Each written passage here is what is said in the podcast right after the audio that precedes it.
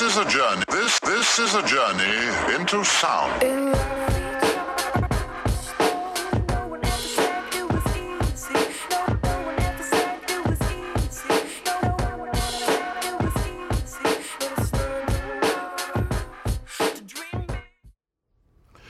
And we are back for another other other episode of the Humankind podcast. My name is Vidal Marsh. I am black. And my name is Megan Perry, and I am white. And uh, so this is an interesting episode, Vidal. We had a bit of a would you call it a snafu? I won't call it a snafu. We we are working professional people producing a podcast on the fly. We are probably five or six projects individually deep, Yeah. along with our collectivity, our collective production on this podcast. You know, we had a guest snafu, the only guest snafu of the entire season Yeah. and we had to make a kind of a production on the run decision. It was a quick change. Uh, the quick change involved one of us becoming uh, a guest on Mhm. this podcast, and we'll wait a little bit later to reveal who, which one of us was the guest on this. Dun dun dun. Yeah. But uh, thinking about some things that we have had in discussions, and I know it's come up in our own production, kind of the accountability of our own production in making these podcasts. We had a, I think, what episode episode six Yes. with Carrie and Hiram.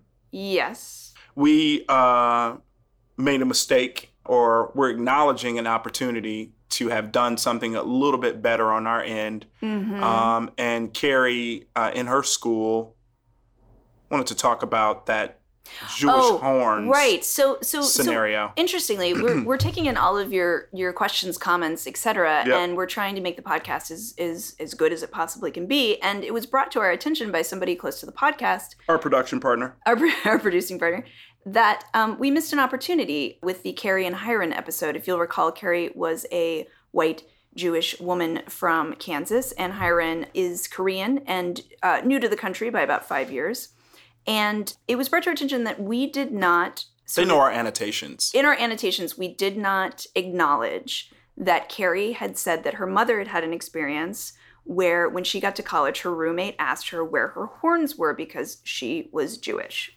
Meaning, yeah, Right. So, and I think sometimes when we talk about race, there are some things that are just so preposterous, you know, to us that they even come, um, you know, I heard that and I thought, well, of course that's silly. and, You know, everybody knows that Jewish people don't have horns. That's crazy. But that's wrong. That is not that is not true. Not everybody knows that. And so just just as a point of reference, there is a myth, there is a rumor, possibly dating all the way back to a mispronunciation of a word in the Bible, Mm. um, stating that Moses had horns. That is not what the Bible says, but as it's been interpreted over the years, some people believe that. So that is clearly not true. And in fact, you know, as as humans, I would say sort of laughable. That seems well, you're married to a Jewish man, yes. and you are raising your son in the Jewish faith. Uh, half in, in the He's Jewish dabbling- traditions. he's in dabbling Jewish in the traditions. I wouldn't say the faith. I would Okay. say the traditions. He's yeah. dabbling in the traditions. Okay. We are all trying to be accountable in America to a thousand rights. Mm. And one of the things I've been talking about in this podcast series and some of the things I've been hearing in the comments I've been hearing, and I've had a conversation today actually with a good friend of mine who listens faithfully. The conversation is the scaredness of having racial conversations, the the the fear of being wrong or the fear of being taken to task for your words, actions, or deeds, Yes. and that not being a comfortable space for people to go to Yes. makes me uncomfortable Right.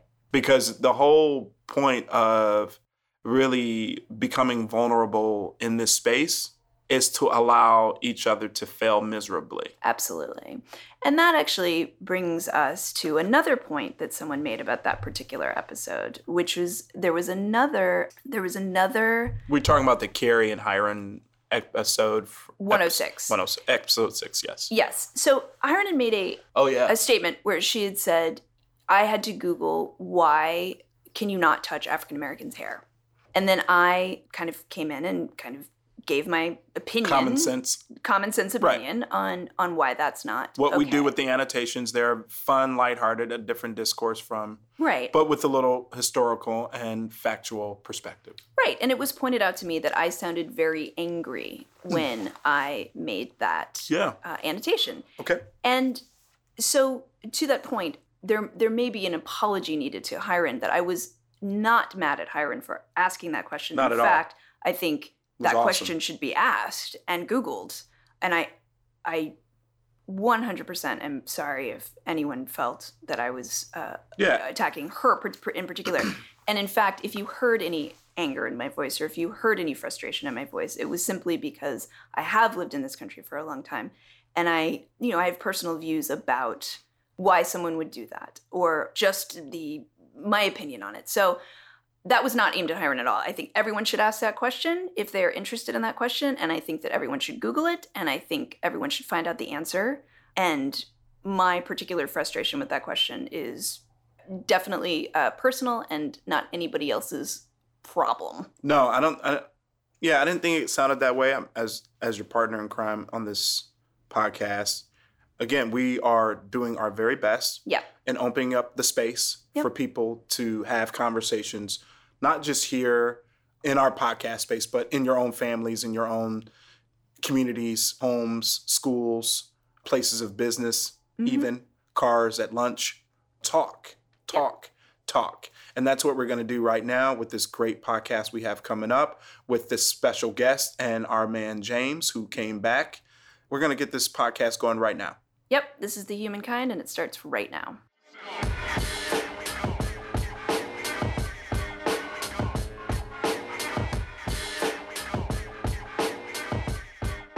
My name's James Mathis III.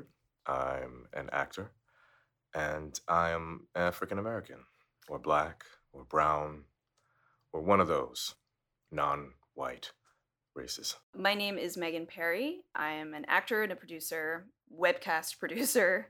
I am one half of Allegory Media that produces this podcast, and I am white. My biggest fear when talking about race is that people won't engage in actual conversation.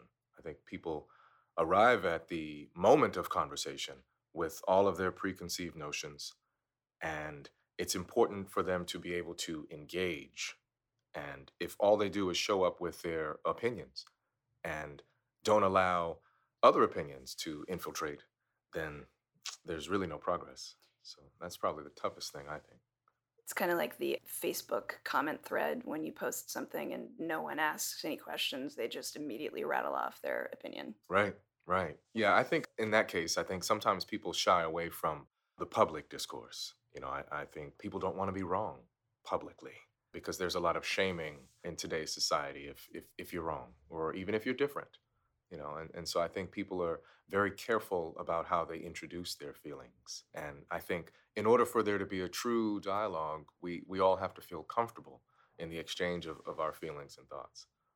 That's I think that's a great point. I think that's a fantastic point. I think that my biggest fear when talking about race, and I've stated it before many many places, but that I will have a conversation with someone about race and a new idea or a new truth or a new perspective will be introduced to me and I won't understand it within the conversation. It'll take me a couple days to process that truth through my own set of mm-hmm. experiences.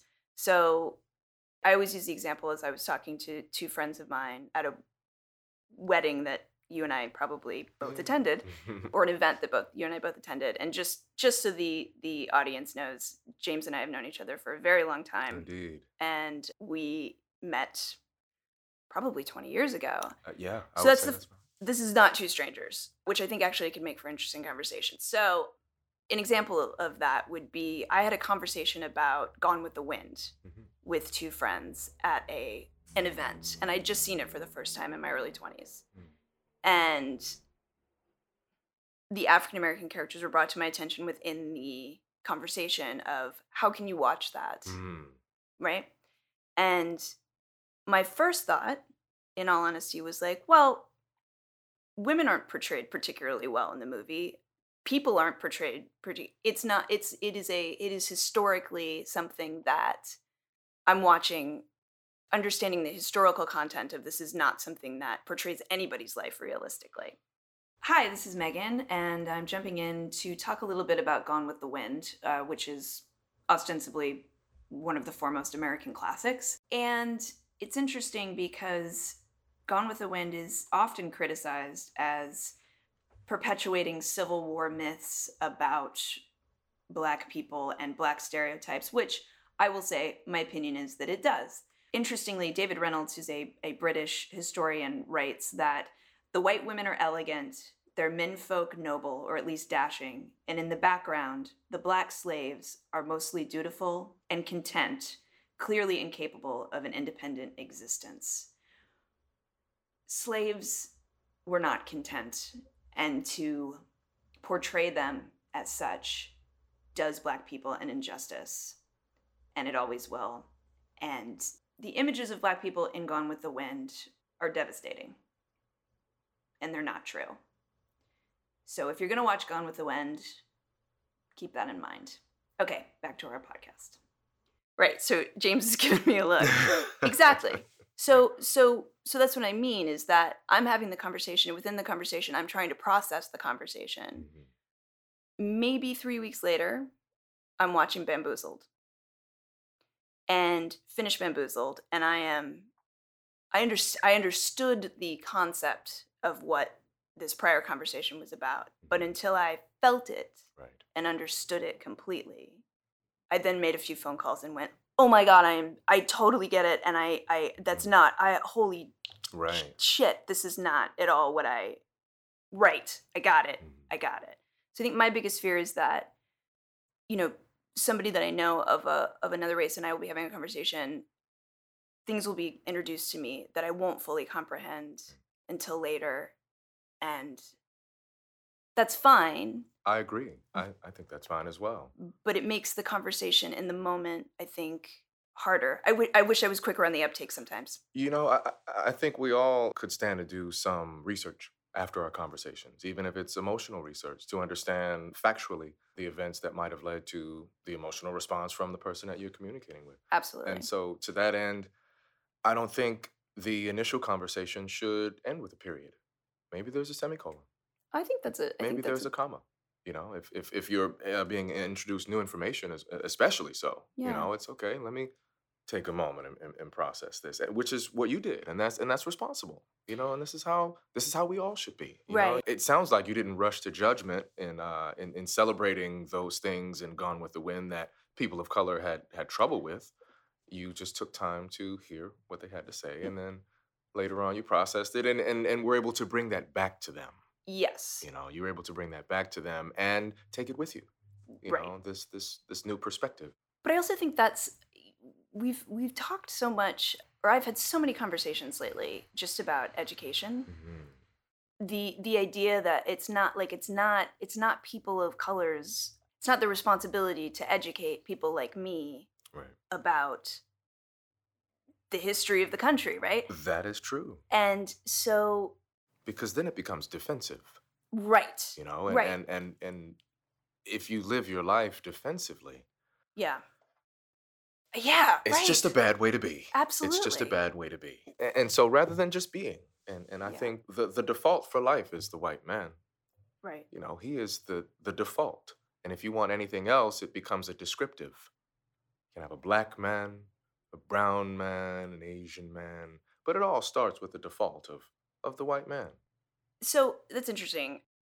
I've been having a lot of conversations with people after star wars. Mhm.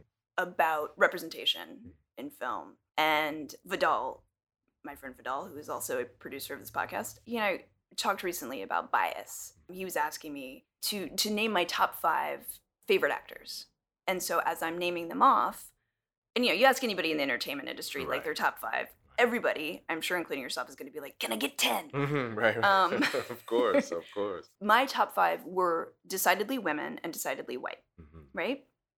And that, in thinking about it, is because I am a white woman who wants to relate on screen, Mhm. right? So if I see a Lucille Ball, Right.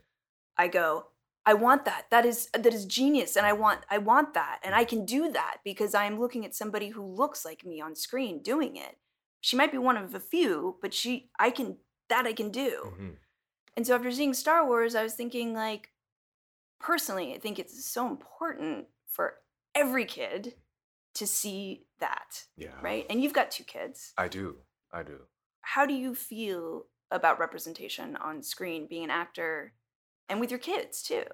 I still feel like the African American community is underrepresented and misrepresented in uh, in our art. You talk about uh, people's perception of other races when you don't have experiences with them. You you often turn to what you see, and you see the art. And so, in the early days of art, the proliferation of negative stereotypes Right. for any race that wasn't the white race. You Right. know, the blacks had had you know had, had the big red lips, and and you know people were doing blackface, and even the Asian characters were mocked. Mm-hmm. You know, it's just it's it's problematic. It's problematic because art is supposed to imitate life. Right. You know, and I think oftentimes we get caught in the trap of of it being the other way around. It just it just be uh, becomes a an endless cycle until you introduce other races until you start telling other stories. You mentioned Gone with the Wind. Gone with the Wind would not have been a hit in my neighborhood. It just wouldn't have been. Sure. You know, if there was a, a, a drive-in movie theater, it probably would have never played. Right. And as you said about the relatability of, of Lucille Ball, we just uh, African Americans didn't really relate to that. Right. You know, who is this? Who? Come on, you know, Uh, right, who's who this cares? guy? I've seen cooler guys in this. My uncle's cooler than Humphrey Bogart. You know, so what? Why is he this big movie star with a with a big head? right. You know, People don't talk about how big his head was. He's a giant head. Massive. I know. I often think to myself, if my head were bigger, maybe I'd be a movie star. That's what I'm talking about. Yeah. All of them. You look at the old films. Little people, big heads. Right. Thank it's you. true. Yeah. I, I would agree with that. Mhm.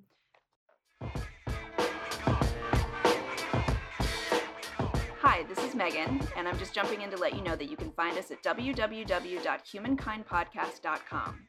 There you can find links to our social media accounts, and if you're so inclined, you can donate to this podcast, or you can contact us to become a sponsor. Also, remember to subscribe on iTunes and comment. Now back to our conversation. Cowboys. Yes. I was in a conversation with uh, a friend of mine recently who enlightened me on some history uh, with respect to cowboys. hmm On TV, they were glorified. Right. It was what you wanted to be. You wanted to pull up on your horseback. hmm You wanted to step off that sucker and have everyone look at you and say, I want to be that. I want to be a cowboy. right.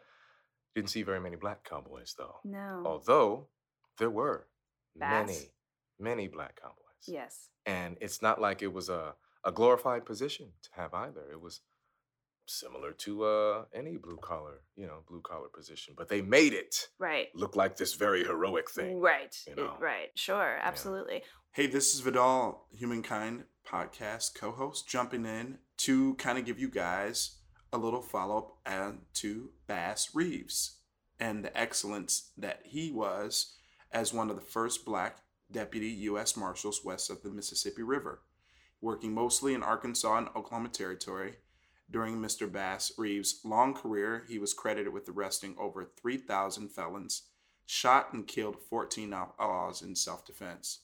Uh, the reason why Bass Reeves was so important, he did this in the 1800s. Mr. Reeves passed away in 1910 in my father's hometown of Muskogee, Oklahoma. How's that? Black Cowboys. Black Cowboys. Now back to our podcast. that's interesting too because in the media or in entertainment you can glorify whatever you want to glorify right and i think it you know i've just been thinking a lot on my own about opportunity Mhm. and the stories that I'd like to tell and making room in those stories for everybody in terms of who to glorify and who not to. Right. And so, anyway, I'm just interested. I was just interested in your perspective as an actor. Uh, within that. I'd, I'd have to uh, further that by saying there's even glorification of, of race. You know when it's the black movie time, and and there was a, a decidedly black movie time, just like there was a decidedly Latino movie time. Mm-hmm. You know, J Lo didn't just spring up overnight. She, you know, we were introduced. We had Selena. Right. You know, it was it was a, a- string of movies that were introducing us to the Latin culture. Right. That you start seeing Latin heroes. That you start seeing. yeah. Right. But I don't think it was because a Latin executive rose his hand one day and said, "It's time for us to do our movies." right. I don't think so. No. You know, and and and and that leads to who again is the puppeteer? Who is pulling the strings and manipulating the opinions? Because you have to see it as some form of manipulation. If you have the ability to control what we see, then you know it's not necessarily horrible to say manipulating, but it is some form of manipulation. Oh, I would agree Control, wholeheartedly. Yeah. But I also think that you can't. You can't responsibly at this point. You, you know this whole idea of like I just hire my friends or I I just mm-hmm. like working with who I like working with, and mm. I mean, it's safe to say that you know you and you and I worked with a group of people that were very insular for a very long time. Yes. But interestingly, with that, I think I don't I don't even think there were in in that I'm I'm speaking about a a, a, comedy troupe that Mhm. you and I were in for a long yes. time. Yes. No black women Ever. ever. No scene with two black men talking to each other No scene with two black men talking to each other. until I wrote it. Interesting. Interesting. From that perspective, Mhm. I think to myself, like I think about that time and I think about writing for you Mm-hmm. or writing for the women there and, you know, people that I feel like everybody was included, but but there were there were exceptions. I feel like there could have been a better job done. I concur. But how do you feel about that? Well, as, as far as the uh, the way the diversity played out in the comedy troupe that we worked on, Yeah. I agree that it uh, it could have left a better aftertaste. You know, Really? I, yeah, I felt with with respect to the the things that I participated in, I I felt like a lot of black actors do when they are the lone minority. Mhm. I felt the responsibility of my race. Sure. I felt like I couldn't be seen cooning, buffooning, shucking, and jiving in anything Yeah. on stage. Right. If it was presented to me, I had to manage that as as an actor and as a person. Yeah. And that led to the creative exchange, which, you know, is like, do we really need this? You know, do Did we you- not need this? Did you bring that up a lot? Oh, certainly. I mean, I wasn't privy to some of the those no, I, I had to. I Yeah. had to. It's, it's my responsibility. Yes. You know, as a as a person, right. know, representing myself Right. foremost, but then also knowing, as we talked about, some people's the only thing they'll come to know about another race is their limited interaction with art.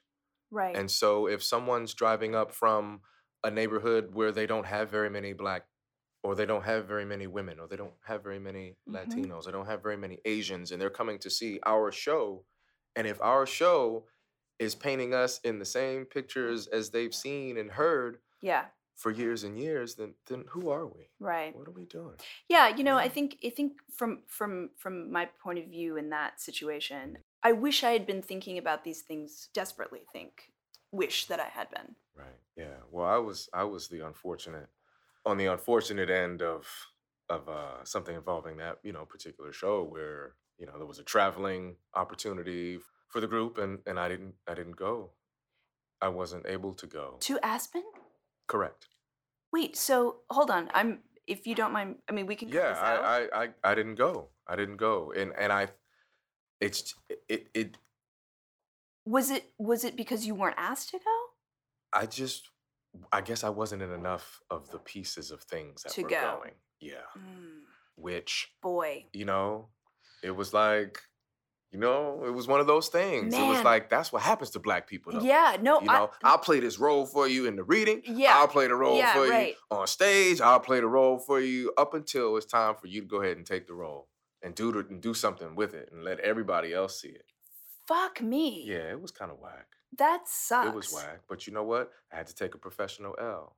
Well, yeah. I mean, Mhm. I I get that. Not I the get first, that. um, not the Not- last. right. It wasn't my first nor my last. Right. But in consideration of those things, Yes. when you have a predominantly white or non-ethnic cast, Yeah. and you do have one person who's clearly different, Mm-hmm. you know, that's why I say the default. The default. That's really rough for me to hear, James. Sorry to have to break it to you. No, like and that. I no, but I, I mean no, I, I don't mean like don't. Hopefully, uh, uh, my professional comportment in the years since has demonstrated my ability to withstand. for sure. I, I mean, just from a from a personal Mhm. standpoint, Mhm. I But this is what happens a I- lot of times. right. You know, it's it's a it's a microcosm of what happens to the race. oh man, To that, if I were to say something, yes, I'm defensive, right? right, See, and then I'm and then it's all those things. I'm not Right. allowed to feel the burn. I have to just be burned. right, know? That's why it's important to not be angry because I couldn't be included in something that someone else was doing. sure, You have to make your own thing. you yeah, know? You have to just you have to make your own. You know, it's uh it's something that those of the Jewish faith have prided themselves on, right, or at least the uh, the observers of them, in that they really take care of their own. yeah. They really take care of their own. Well, how do you feel then within the African American community Mhm. and taking care of your own? Something that we talked about Mm. last time was crabs in a barrel. Hi, this is Vidal, and I'm just jumping in to explain a little bit more of the reference of crab in the barrel. Really kind of goes to a mentality that's referred to as crabs in a bucket, barrel, basket, or pot. It's a way of thinking that's best described by the phrase, if I can't have it, neither can you. Uh, it's the metaphor refers to a bucket of crabs. But basically, it's, you know, it- there are spots available. And if I'm in, I'm trying to make sure those spots are not available to you. And it's a pretty piss poor way of living your life. But back to the podcast. What I thought was really interesting was you had looked at me and you had said, "No white crabs in a barrel," Mm. right? Right. And and it's funny because I stopped and I went and I said no. And what I was thinking in my head was, I've been in that situation with women at work. I can dig that. You're a minority. Right. It's a minority conundrum. Right. It's a minority situation because Yes. we we're all starving for what seems to be a very limited opportunity. right. When for some, opportunities are endless and vast. hmm You guys have the glass ceiling. Right. We've had 40 acres and a mule that we're waiting on, Right. you know? We, we, we have more in common than you think. I think Oh, I believe it. I think America now has black people problems. Hillary Clinton, the most qualified woman to ever run for the head office, yeah. popular opinion said she was the right one. But this antiquated system denied the truth of how we feel as people. Do you feel like I'll tell let me just tell you let me just tell you something I've been thinking since the Mhm. election. I've been thinking, oh fuck. yeah, that's a A. good one. Right? I've been thinking, you know, there's a clear picture of rights being denied, Mm. right? There's a clear picture, I think, in my head, and I think in some other white people's heads all of a sudden about rights being denied. And I'm not talking about as a woman, because as a woman, I've seen my rights being denied. As a white person, rights don't look so cut and dry, right? And then I've been thinking, well, shit, this is how some people in this country have felt their whole lives over, you know, 200 years. Mhm. So let's not fall apart. Yeah. But I don't know, but I, you know, so so I guess what I'm saying is I wonder if people are going to wake up a little bit and un- start to understand a little bit more. I don't know. Absolutely. People are going to wake up. hmm They are going to understand. Right. I would liken it to when you're in conversation with someone who tells you something terrible that happened to them. Yes. And it reminds you of something terrible that happened to you. And you get the me too in them. Yeah.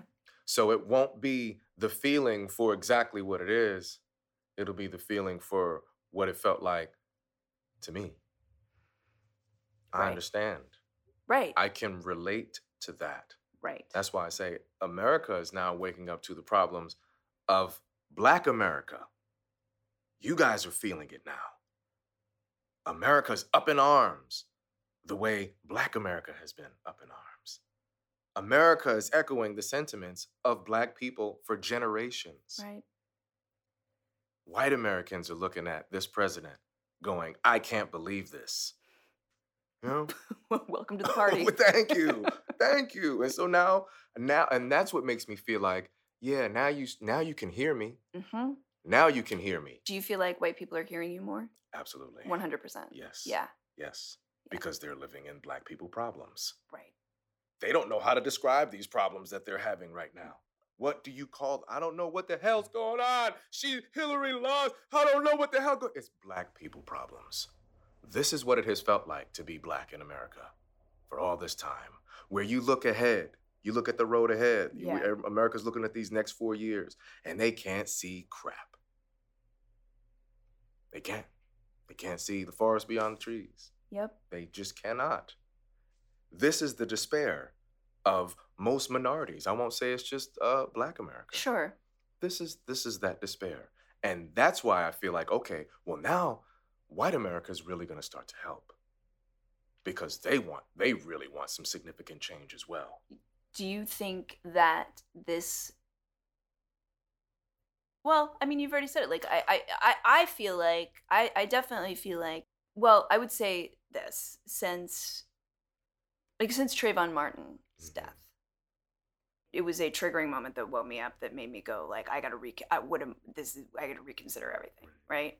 Hi, this is Megan, and I'm just jumping in to give you a little bit of information about Trayvon Martin, who you just heard me mention. On February 26, 2012, Trayvon Martin, a 17 year old African American teenage boy, uh, was killed by George Zimmerman, an armed security guard in a gated community in Sanford, Florida. Trayvon Martin's father was visiting his fiancee there, and Trayvon was about 70 feet away from the house where his father and his father's fiancee were when George Zimmerman reported to the police that he had spotted an individual that he had taken note of uh, that individual being Trayvon. The police told him that they would come investigate and not to follow up. Uh, George Zimmerman followed up and consequently ended up shooting Trayvon Martin. The facts in the case are sometimes disputed. There are different recollections from different witnesses, but the basic facts remained that an armed security guard shot a 17 year old boy within feet of the house that he was visiting, an unarmed 17 year old boy. So George Zimmerman was was arrested. He was prosecuted, but he was eventually acquitted. Uh, if you want to read up more about this, you can obviously Google it. I mean, every media outlet in the country reported on it. So take the time to find out more about Trayvon Martin. He would have been 22 years old on Sunday, this past Sunday, Super Bowl Sunday. And uh, yeah, yeah. Okay, back to our podcast. And I'm ashamed that it took until then to uh, put that in the forefront of my mind in some ways. In I- I would say in my adult life, not not in my whole life, but in my adult life, in my in my when I could do something about it. Life. yeah. yeah. I really do feel like all of a sudden in this year, and, I- and in pre-election, pre-election, but because of the impending fear Mhm. of this, that all of a sudden, I'm, ha- uh, you know, I'm able to have conversations with other white people that are a hundred times more productive than conversations I've had in years past. But I, and so I don't know if that's like, eh, it's like, does that? There's part of me that's like, ah, that bums me out. Like, why couldn't we talk about this? But at the same time, having that level of vulnerability on an individual basis and a, and a collective basis isn't the worst thing in the world. I agree. I, I think that ideology is, is a big step toward uh, toward change. Yeah, you know? I, hope really- so. Really. Hi, this is Vidal, co host of the Humankind podcast, asking you to subscribe to us on iTunes and rate us. You can also find us online at www.humankindpodcast.com. Donate, find us on social media, and help us spread the word. Now back to the conversation. Do you clutch your purse in the elevator? With If, if you see, yeah, if you like a black guy? Yeah. No, No. no, and I never have. It, it- that's an interesting question because my grandmother in particular was very n- not just anti-racism but very pro-black I heard that. and wasn't having it Mhm. in her home Nice. my mother and my father i tell this story and then i asked my mom about it the other day and she was like i don't remember any of that but okay, okay. but i do i really do i i can remember um, being taken to task at about three or four Mm. for repeating something that i had heard on the playground to my mom about a black kid Mm. and my mom and my dad uh, very seriously sitting me down and letting me have it about about race and letting me have it about getting a very a, a very basic succinct history of what this was about and why this what this other kid said was wrong and so i think in some ways as a kid i was i mean i was on like the racism prowl Mm. like I, I lived in the south and man i would fucking call it out everywhere i saw it Mhm. like to people's faces which people really love from kids by the way. They, Right. they love to be called out by a kid. Black white asian right. doesn't matter. Love for a kid to come up and just be real precocious right, with what they believe in. And i saw how that went over. But anyway to, to your to your point do i clutch my purse? No and i actually never have. But i know that that is not common. Mhm. i i, under, I, I do understand that uh, That's the that's the uh, logically. that's the old school reaction to uh, yes but uh, I think we we deal today with more subtle, subtle 100% things. So, uh, have you found as an adult yes in your casual conversation with your friends and acquaintances, have, have you found that any of them use racial stereotypes in reference to other races when uh, talking to you? Yes. Mhm. And I have it's interesting. I I I had a because this is this is a this is a conversation that happens amongst white liberals quite often, especially women. This conversation. Could you bring a black guy home? Mhm. Right? So that's that's the conversation. So That is awesome. I would love to be a fly on a white liberal women's meeting. Whoa.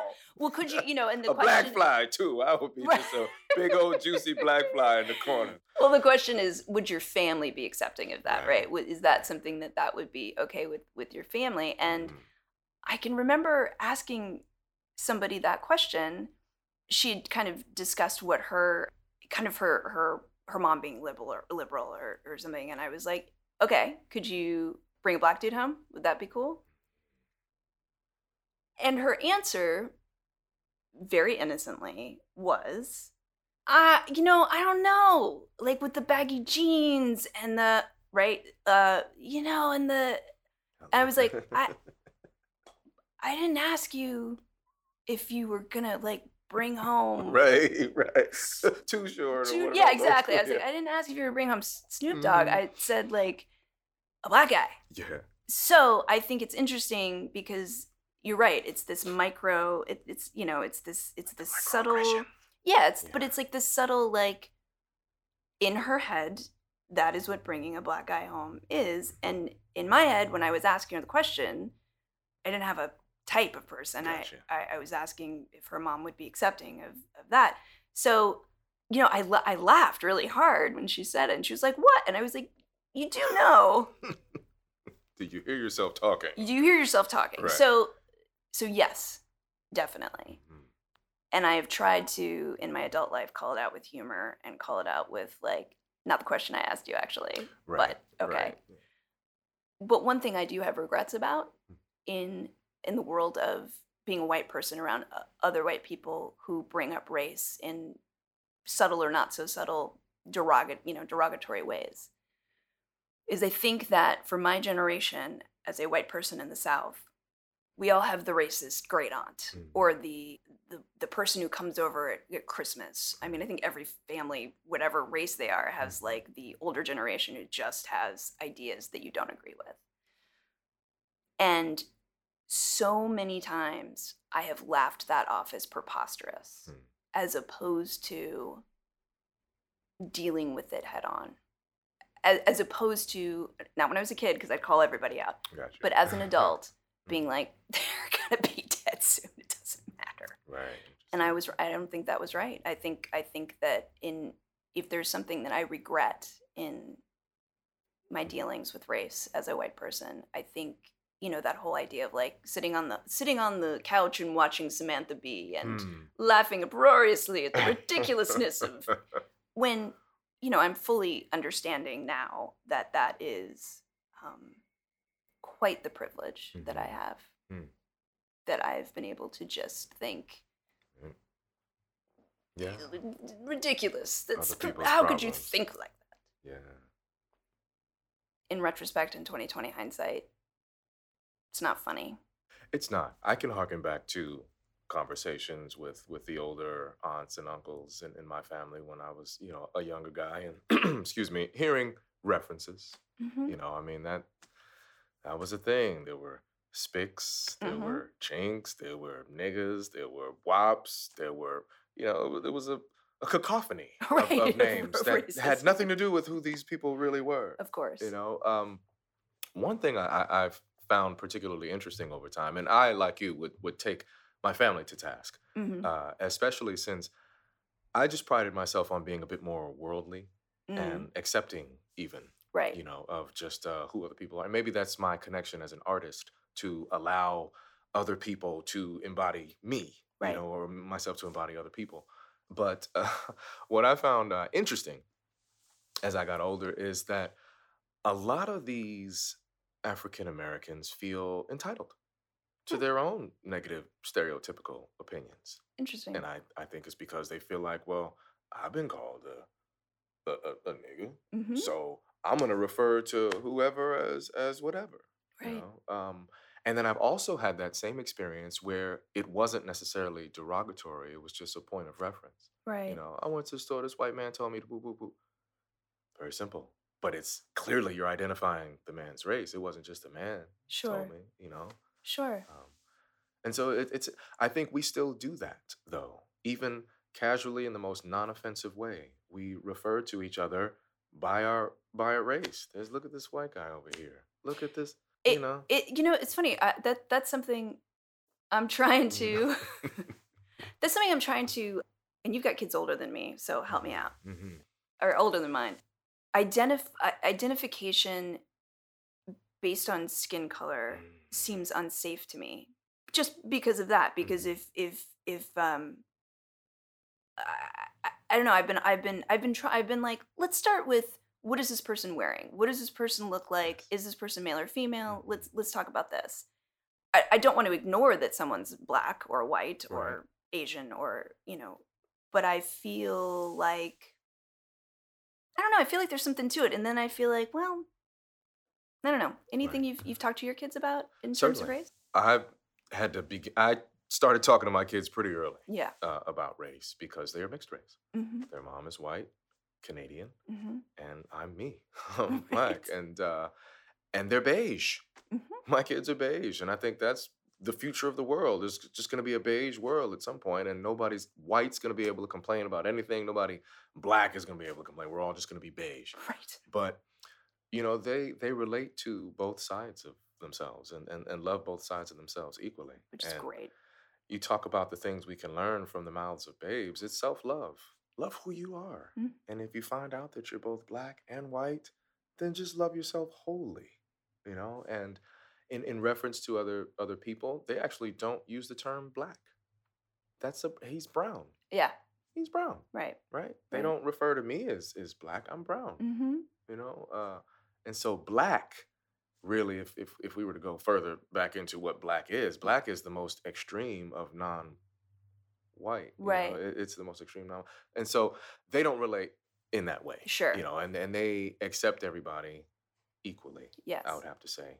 Uh, they have black family members, they have Mhm. white family members. They go to school with Indian children hmm and Asian children and Latinos. Yeah. you know, And, and it's important to, especially at this stage, we need to get them while they're young and they don't have these biases. Another kid is just another kid. Right. And if they can grow up just seeing people as people, Mhm. just in the same way that you said, not as the black kid or the or the colored anything, Yeah. Well, that we'll that on uh, our way. I need him to identify the individual.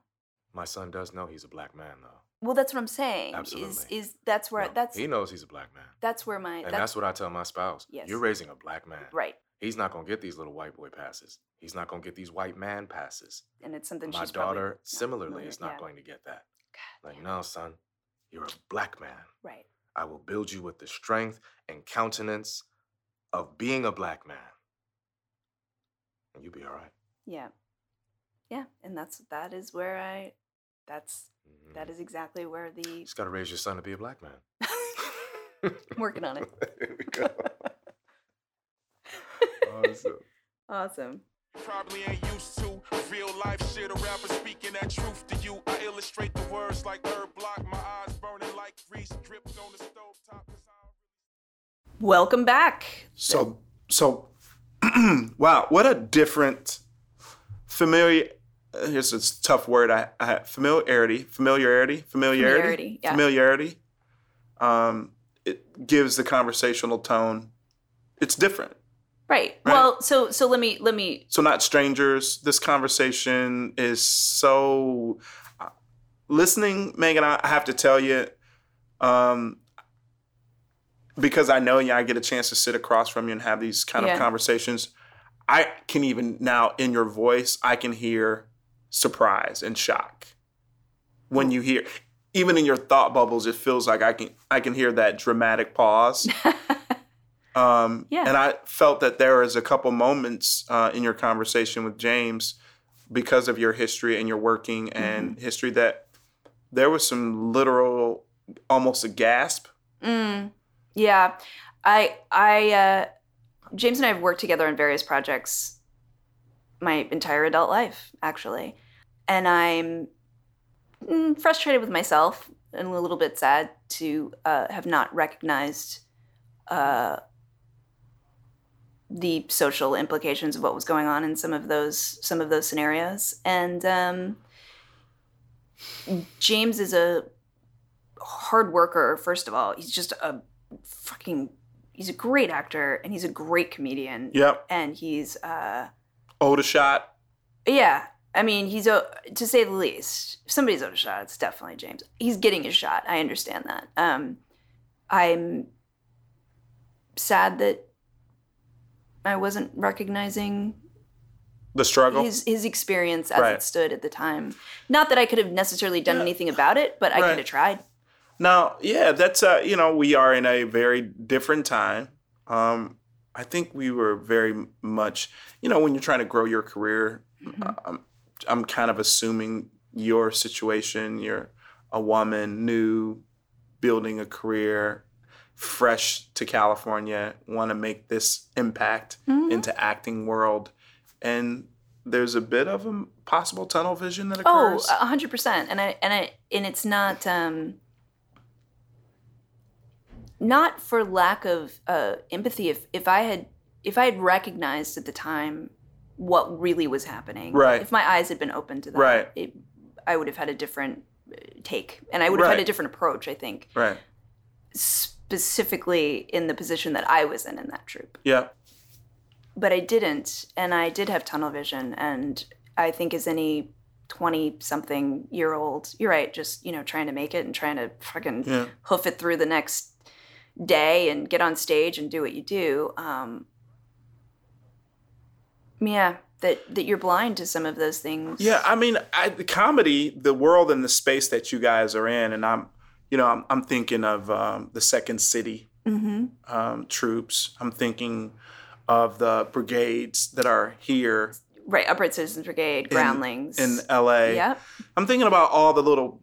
I think I've come in. To, I think I've come to see your troupe perform.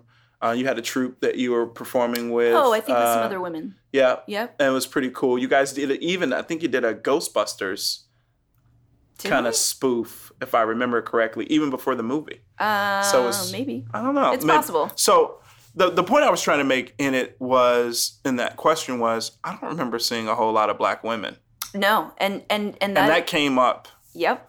in your in your experience, and I wanted to ask, and I was going to frame it was a question. Yes. Why, Megan? Why aren't there? I know a ton of black funny women. Mm-hmm. Why aren't black women given an opportunity to share not only the writing opportunities, Mm-hmm. um, but the acting and the back and forth opportunities?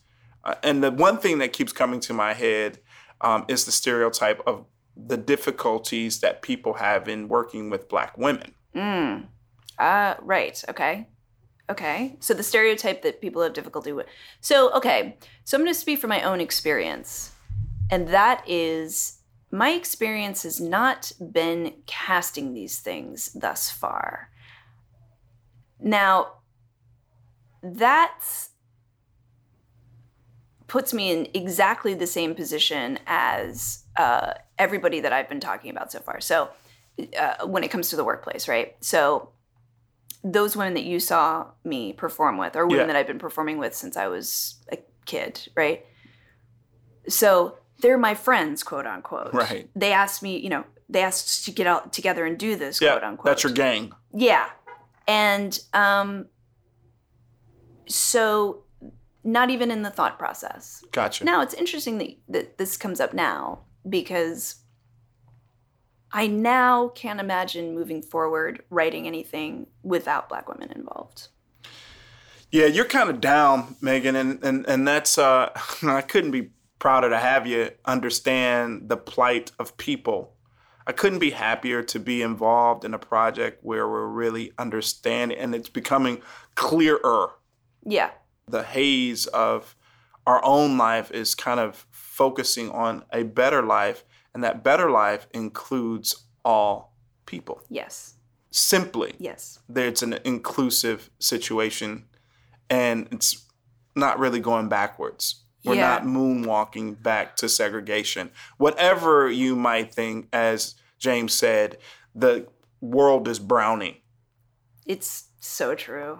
So uh, there will always be the powers that be, but the humanity, the humanity of people is evolving into a consciousness that we've never seen. Mm. And that's a good, good thing. We really do need to clear our vision, Yep. understand that the world exists way outside of our windows and our peripherals, and that we care enough to engage what we don't understand for the sake of understanding. So, Here, here. um, I'm going to not. What was your thought about being a guest on your own podcast? It's really How was that? It was really um I'm glad I had the experience. I'm really glad I had the experience. Yeah, we had thought about doing this all on our own in the very beginning, and uh, so it wasn't too hard to kind of flip to the expectation that one of us might be a guest yeah. this season. But I'm glad it was you and not me. Maybe you guys. Thanks, will- dude. Yeah, no worries. Maybe you guys will catch me on something else later on. because I've known James for so long. Right. So I feel comfortable with James. I feel comfortable talking to James. I feel comfortable asking James questions. So in some ways, not exactly the same experience, but um, almost in some ways a little more emotional. I Yeah, I think you guys, uh, and and the good thing about this episode for me was, a from a professional standpoint, it's what we do. So the context of the movements around uh, the professional entertainment circles, comedy and acting and showing up for roles, and James's ability to continue to move while feeling these atrocious burns Yeah. throughout his career totally. and just to let you know, most in this uh, realm wilt. They can't make it. Um, the psychosis of of the beatdown is too much, Yeah. and and now you have to kind of appreciate, and I get a chance to appreciate James on a whole nother level because I know it. I know exactly what he's talking about. I can I haven't gone through those exact professional experiences, but I can commiserate on a level that I feel is comfortable with his experience. I bet. Yep. And and I thought that was really great for him to share. Now it's kind of was tough for you to learn it right then and there of his ex- actual experiences since you guys worked in the same organization, but it's 2017, 2018, 2019. Yeah, It's time for us to get absolutely. rip the scab off. Yes, definitely. And I also think that um, hearing of that experience 20 years later, while I'm sad, like I said, that I can't go back and, and change and do what I can for it. Right. Um, I'm not. I'm I'm thankful that I've been told about it. Yeah. Because it's it's uh, Yeah. It's now you're making decisions that better serve you with all of the information that you can have. and hopefully somebody like James. So Yeah. yep. All right. Okay. We're getting close to binge season. Binge season, all the episodes of the humankind, all Back to back. 12, back to back, hours of entertainment. They're coming. They're coming. We're getting there. Um, and we really, really appreciate this run. We have a big future ahead for this podcast series. We have great ideas. Um, we're working so hard to make this a quality podcast experience for the listener. We know where we want to be. And if you guys have ideas, let us know. Yep. Let us know. We want to hear about it. Yeah, if you also have some money you want to donate uh, to get these seasons going, season two in particular is our next um, endeavor together. Um, please donate. Hit the subscribe button. Yep. Uh, be a participant. Rate, listen, subscribe. Yeah. And Comment. We thank you. Thanks so much. And uh, as always, uh, we are sponsored by Delicious Pizza in the West Adams district of Los Angeles on West Adams and also on Sunset Boulevard in the heart of West Hollywood. Rick and Mike Ross. Thanks, guys. Thanks. Have a good one. Today's episode was produced by Allegory Media Foundation, Eighth Wonder Media, Vidal Marsh, Catherine Brown, and myself, Megan Perry. And it was edited by John Costello. Thanks again to Bishop Lamont for letting us use his great song Dream Big off his new album, The Reformation.